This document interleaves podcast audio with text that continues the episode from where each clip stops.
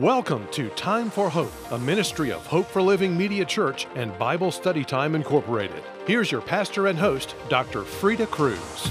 Welcome to Time for Hope. I'm Dr. Freda Crews, your host, and joining me for the second week are authors Dr. Stephen Cutchins, a pastor and author, and worship leader Jeff Bumgardner, who serve at the First Baptist Church in North Augusta, South Carolina, and have co authored a book titled Green Hearts, subtitled God's Goodness in the Worst of Times that we will be concluding our discussion on today.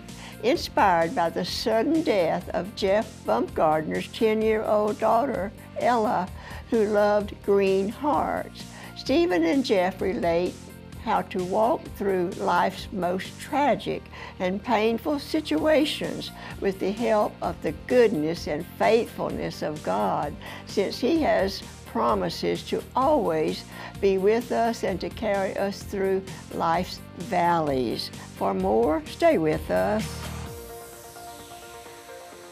And Jeff and Dr. Cutchins, um, we went out talking about that grief can come from any loss.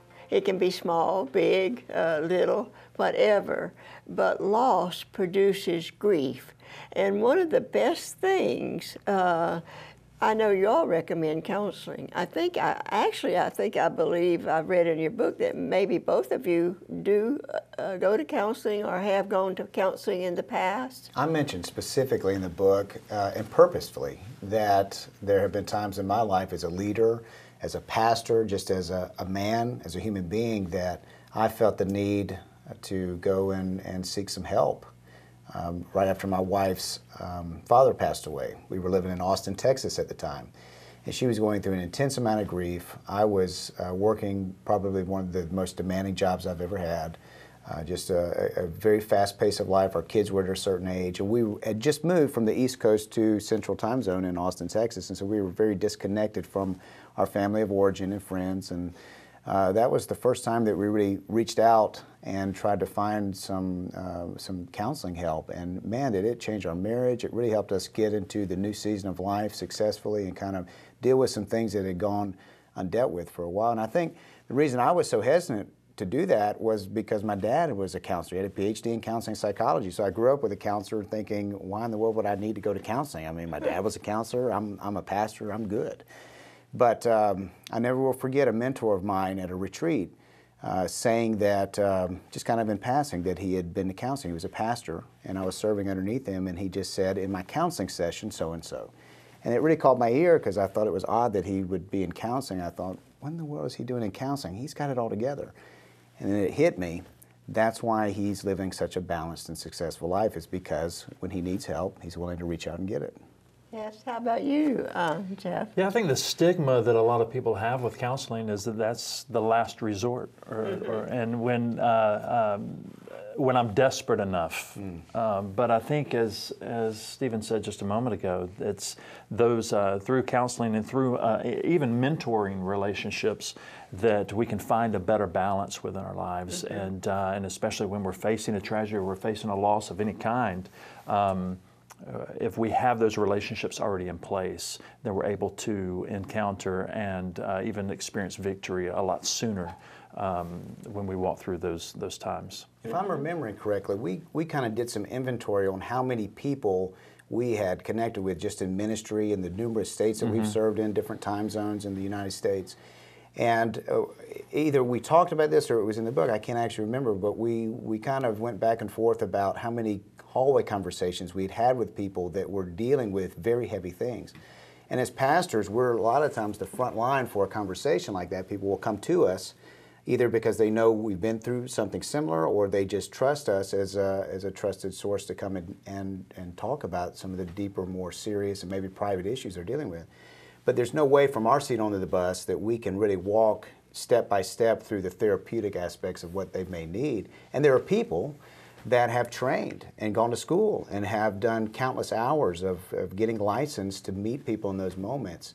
And finding a right counselor is, a, is something that I enjoy as a pastor helping people do. But I would encourage all Christians uh, and it's certainly Christian leaders like us, I'm very committed to saying, hey, we need to refer people and not just have a hallway conversation with them, but help them get to somebody that can walk through that journey with them.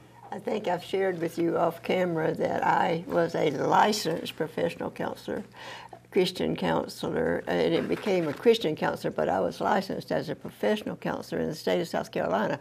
Now, if I remember right, South Carolina was the first state to require uh, licensing uh, or offer licensing um, period uh, for persons that were doing it, especially in churches uh, and so forth.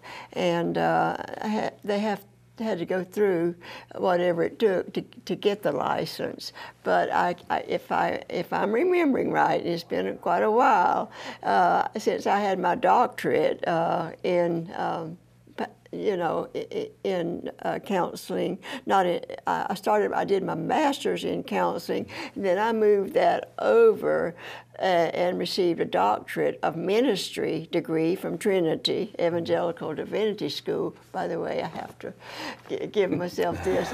that was back when women were supposed to keep quiet and not speak and all that kind of stuff.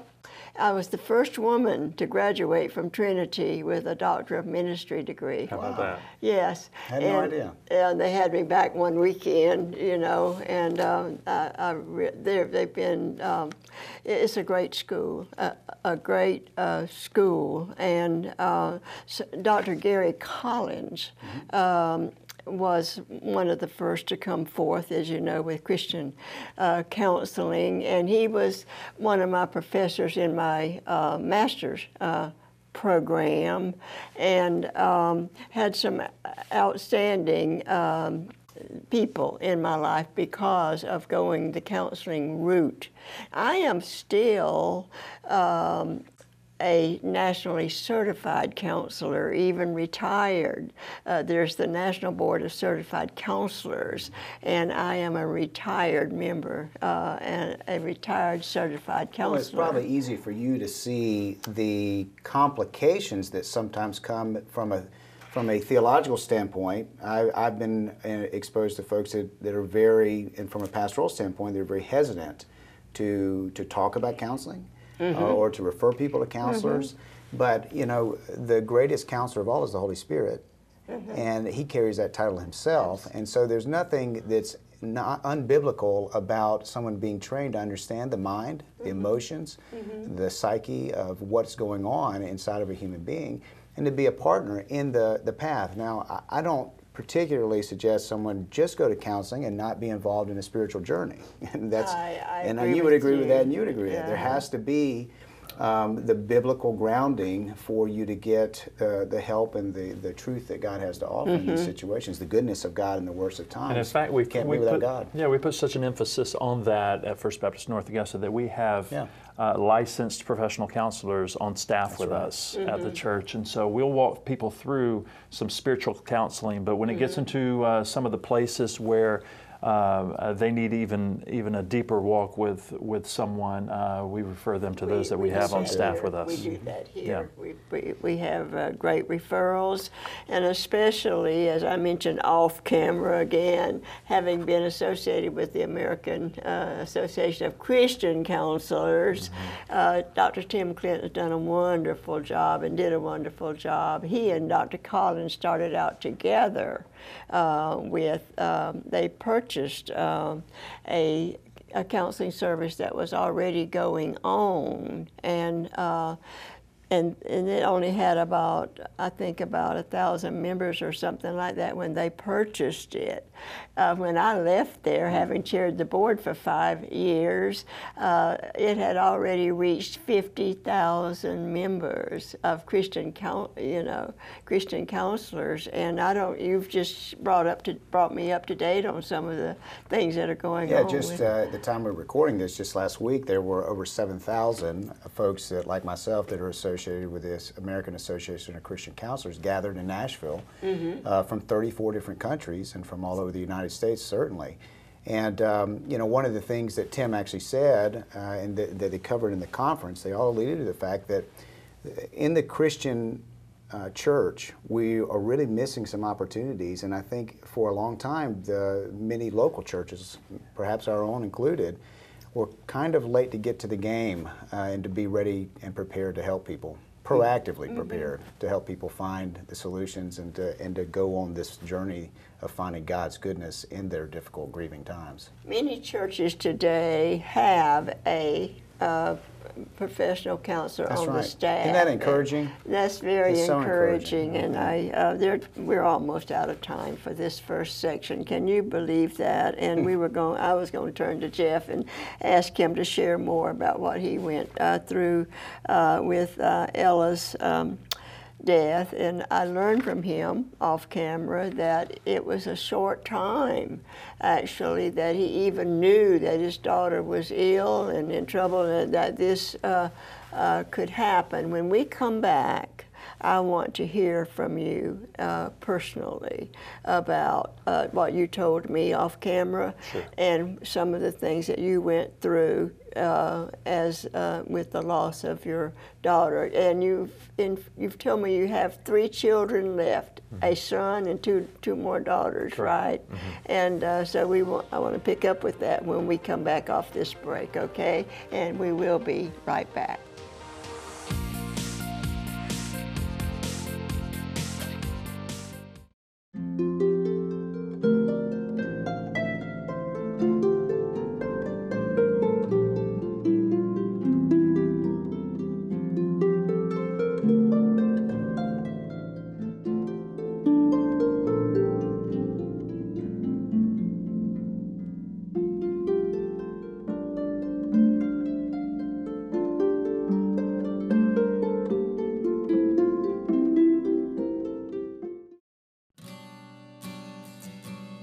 Dr. Norman Wright relates in his book, Recovering from the Losses of Life, when you enter into grief, you enter into the valley of shadows. There is nothing heroic or noble about grief.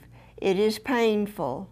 It is work. It is a lingering process. The death of a child generates the most intense grief because it is unnatural and it seems so wrong. And a parent's grief is compounded when the child dies suddenly and unexpected. Whether it is a child or other loved one, our whole being rebels against significant loss. Our grief response can include disbelief, shock, anger, guilt, hopelessness, anxiety, depression, psychosomatic complaints, and even the desire to die in order to be with the lost person. We respond to grief in different ways depending on our personalities, our emotional history, our relationship with the Creator God, what we believe about the afterlife, and where our loved one is our emotional support, and our beliefs related to appropriate and inappropriate grief. But to recover from our losses, we must grieve. The following directions have proven to be healthy responses to grief. Let the tears flow unashamedly. Talk about your loss and feelings with those who understand and don't believe the lie that Christians are to remain strong and refuse to grieve. Three, get out the photo album and remember the good times you shared with your loved one. And don't allow yourself to feel guilty for laughing, because this does not mean you are forgetting they are gone or failing to grieve their loss. Instead, you are allowing them to continue living in your memories of them. Four, write down your feelings and thoughts as you think about your lost loved one. This will provide a record of your grief journey, which can give encouragement when reviewed. And five, know that eventually you must accept the reality of your loss and begin the process of letting your loved one go and learning to move on without them and most importantly, believe and look to God and His promises to see you through. Doing this as we grieve can actually draw us into an intimate or more intimate relationship with the Creator God. He promises in Isaiah 43, verses 2 through 3. When you pass through the waters, I will be with you. And when you pass through the rivers, they will not sweep over you. When you walk through the fire, you will not be burned. The flames will not set you ablaze, for I am the Lord your God.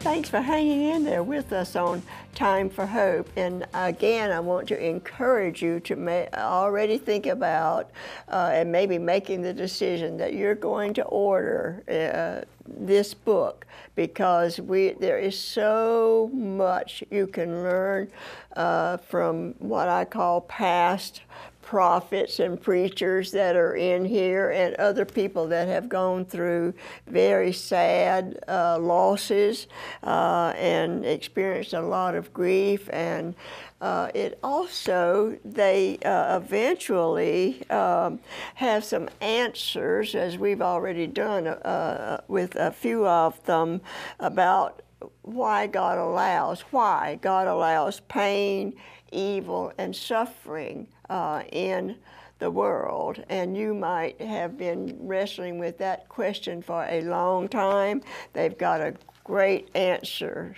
great answers uh, to such questions in their book, Green Hearts. And uh, so I'm encouraging you to make sure.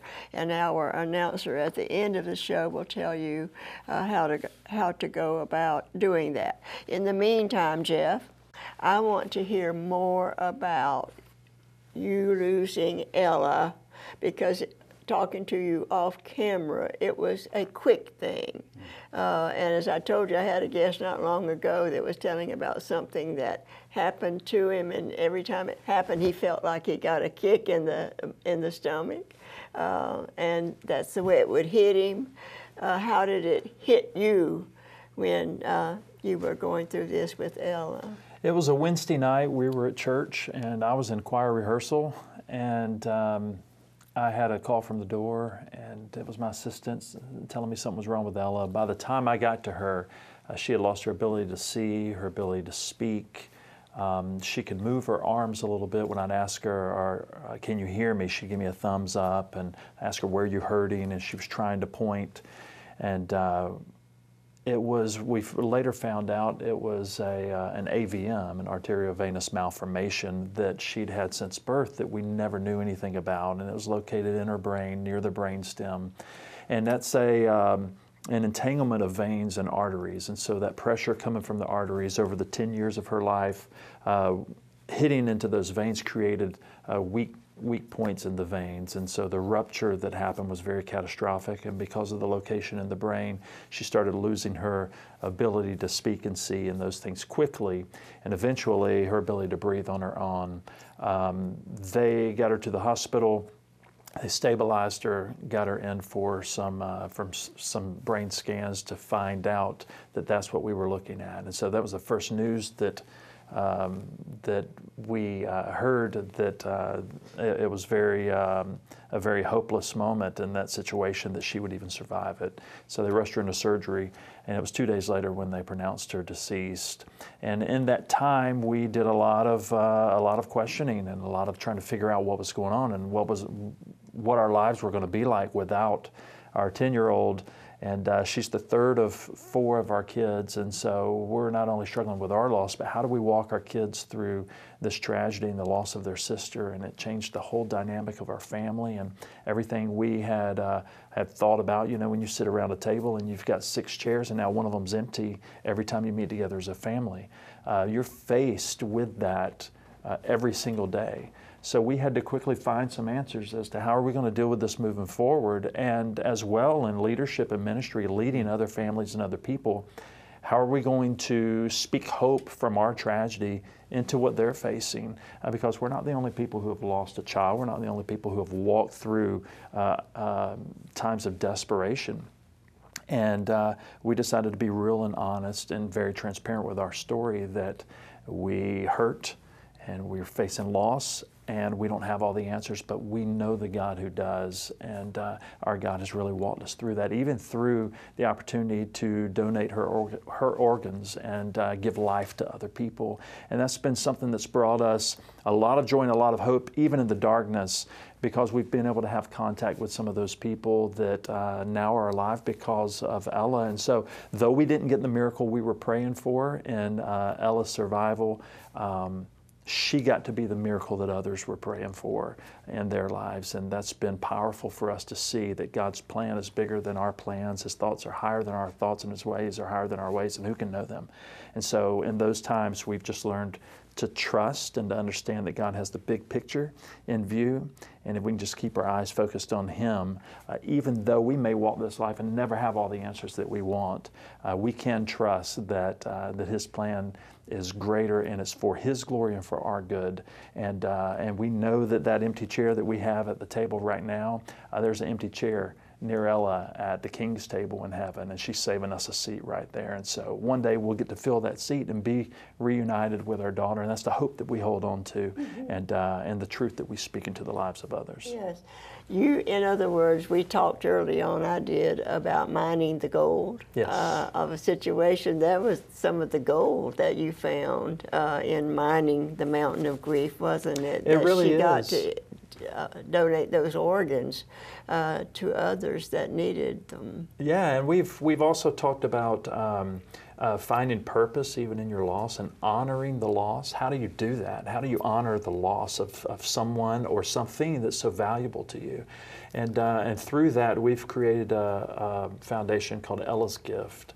And we walked those hospital halls when Ella was uh, in the hospital and saw so many other families who were desperate and crying out to God for miracles. And through Ella's gift, we're able to give back and encourage kids who are also facing uh, health issues uh, in the hospital themselves. And then I noticed in going through your book, which surprised me, you uh, you came up with um, out of talking of grief and loss and all that we've shared and everything. You also jumped into forgiveness mm. and forgiving other uh, a person who has hurt you. Uh, how do you tie that in with loss and grief? Well, loss is loss. And uh, you spoke to that a little while ago. Loss is loss, and it doesn't just have to be through the death of a family member. Uh, it can be in so many different ways, and sometimes we find ourselves needing to forgive ourselves, and sometimes the need to forgive others. And you want to speak to that a little bit yeah, about how we approach even that. when we were writing the book, there was uh, a real connection with your story. Um, and your heart, mm-hmm. where it was in the condition at that moment we were writing, with when, when we listened to Dr. Norman Geisler's story of losing his daughter, he went into a great deal of detail about the internal struggle he had of what if I had done this? What if I had done this? What if I had been there? What if we had, you know, this, that, or the other? And the end result of that was he was what ifing himself to death. And to your point, he had to forgive himself. And I, I think what we find in the Christian walk, in relationship with God, talking about God's goodness in the in the worst of times, is that sometimes God's greatest gifts come in boxes that make our hands bleed when we open them. And they leave scars. And the truth is that we don't have to hide our scars. Christ didn't hide his scars. When he came out of the grave, he walked around and freely showed his hands and his side. And he said, this, this is the weight of what I've just walked through. He didn't hide them, he didn't conceal them.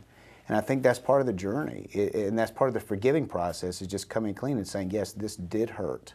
And I don't have to hide anymore. And that goes back to the counseling and getting help, reaching out. You don't have to hide in your pain, you don't have to isolate. And that's one of the things I uh, was most impressed with the Bumgardner family as they went through it. I didn't quite understand it, but you said it just a minute ago the transparency. It was very clear that you guys wanted to be very transparent uh, and very real about what you were dealing with because it left a scar. And those scars don't have to be hidden. They're, they're the things that make us who we are. You know, I have said that we could go on for two more weeks uh, with this. There's so much, and that's why I'm so happy that I can encourage them to get a copy of your book. And I also want you to know how much I appreciate y'all. It's been our pleasure. Thank yeah, you. Thank you for having yeah, us. in your uh, busy world, uh, that you would come and share your time and your knowledge and your experience uh, with uh, us on uh, Time for Hope. And um, but I do have to share some things from some viewers as we go out, and. Um, let them uh, know uh, how much I appreciate their words of encouragement. And you know, I'm I I need it. I can. I'm not admitting to counseling. I can use these words of encouragement that these viewers send in, and I encourage them uh, to do it. So uh, the first one uh, that I have says, "Dear Dr. Freda, I have been watching Time for Hope a long time. Today's message was from the Lord to me. Your program is so good." And then she adds, "And you are beautiful." And thank you uh, for that. And then I have a prayer request. Dear Dr. Freda, I need prayer to be set free from anger and resentment toward my ex husband. I was married for 45 years, and he was having affairs all through our marriage. He has taken everything, and I have to live in an apartment. I want you to be assured that we take up these prayer requests. Not one goes unprayed uh, over uh, when you send in your prayer request to us. Monday mornings are devoted uh, at 11 o'clock here uh, to uh, a devotional time. Uh, even we even have music and so on and so forth, singing, making music with the Lord and and to, with each other and so on and so forth. And then we have these we, these prayer requests are shared, not by name, not by name, uh, but we share uh, the prayer requests and we pray over each and every one of them. And we invite you uh, to send in your prayer request if you would like us uh, to add it to our list on a Monday morning. And then the last thing that I would uh, ask you to do is to make sure that you join us again next week on Time for Hope.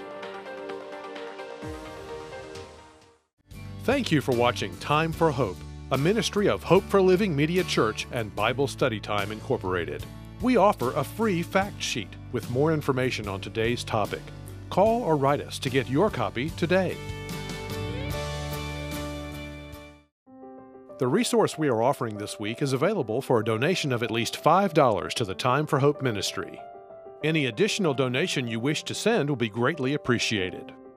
Call us at 800 669 9133. Write us at Post Office Box 2169, Spartanburg, South Carolina 29304.